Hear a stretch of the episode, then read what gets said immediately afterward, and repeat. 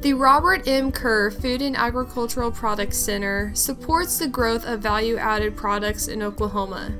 FAPC faculty and students conduct research grounded in real world problems in food and agriculture.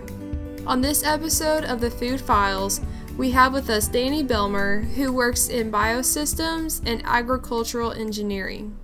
My name is Dani Bellmer, and I'm a professor here in the Food and Ag Products Center. My home department is biosystems and ag engineering. And so I do teaching and research related to food process engineering. And the project that we're going to talk about today involves degradation of compostable plastic. Plastic pollution has become a big problem. We use a ton of plastics and they end up in the environment in very negative ways. And so a lot of degradable plastics have been developed. The term biodegradable really doesn't mean anything. That just means that it will eventually break down, but there's no time component associated with that. And so compostable plastics are actually those that will break down in a reasonable time, but they need the right conditions in order to break down. And there's an additional problem in that even the compostable ones don't break down as fast as the commercial composters would like them to. So, businesses all around the country are buying compostable plastic. So, we need to improve these products and improve the conditions so that we can actually get plastics breaking down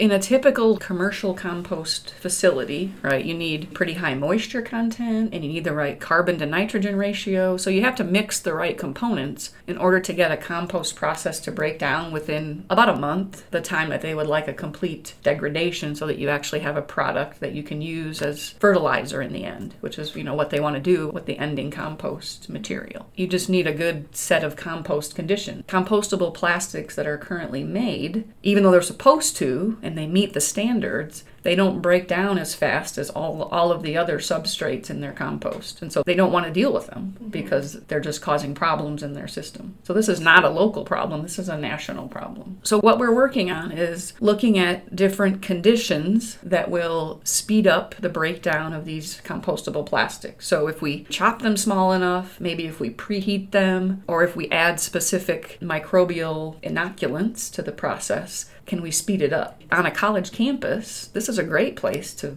run pilot tests of this because in a dining hall, we go through tons of plastic material. If that were all compostable, we could leave the food on it, put it in bins, and pre treat it before we send it to a commercial composter. The goal is can we pre treat this compostable plastic somehow that when it gets to the commercial composter, they're happy to have it and it doesn't hurt their process? Most of these compostable plastics are made from polylactic acid. We were pretty certain that just a pre treatment with heat would really speed up the breakdown process, and that's true. But even more, the microbes that are present seem to have a much bigger effect. So, by adding inoculants and also by recycling mature compost, that seems to be the most efficient. So, just the maturity of the microbial biomass seems to be the biggest factor. We're just fortunate here in FAPC that we have facilities to work with, and we also have a very interdisciplinary team of scientists and engineers, and so we can all work together to help each other.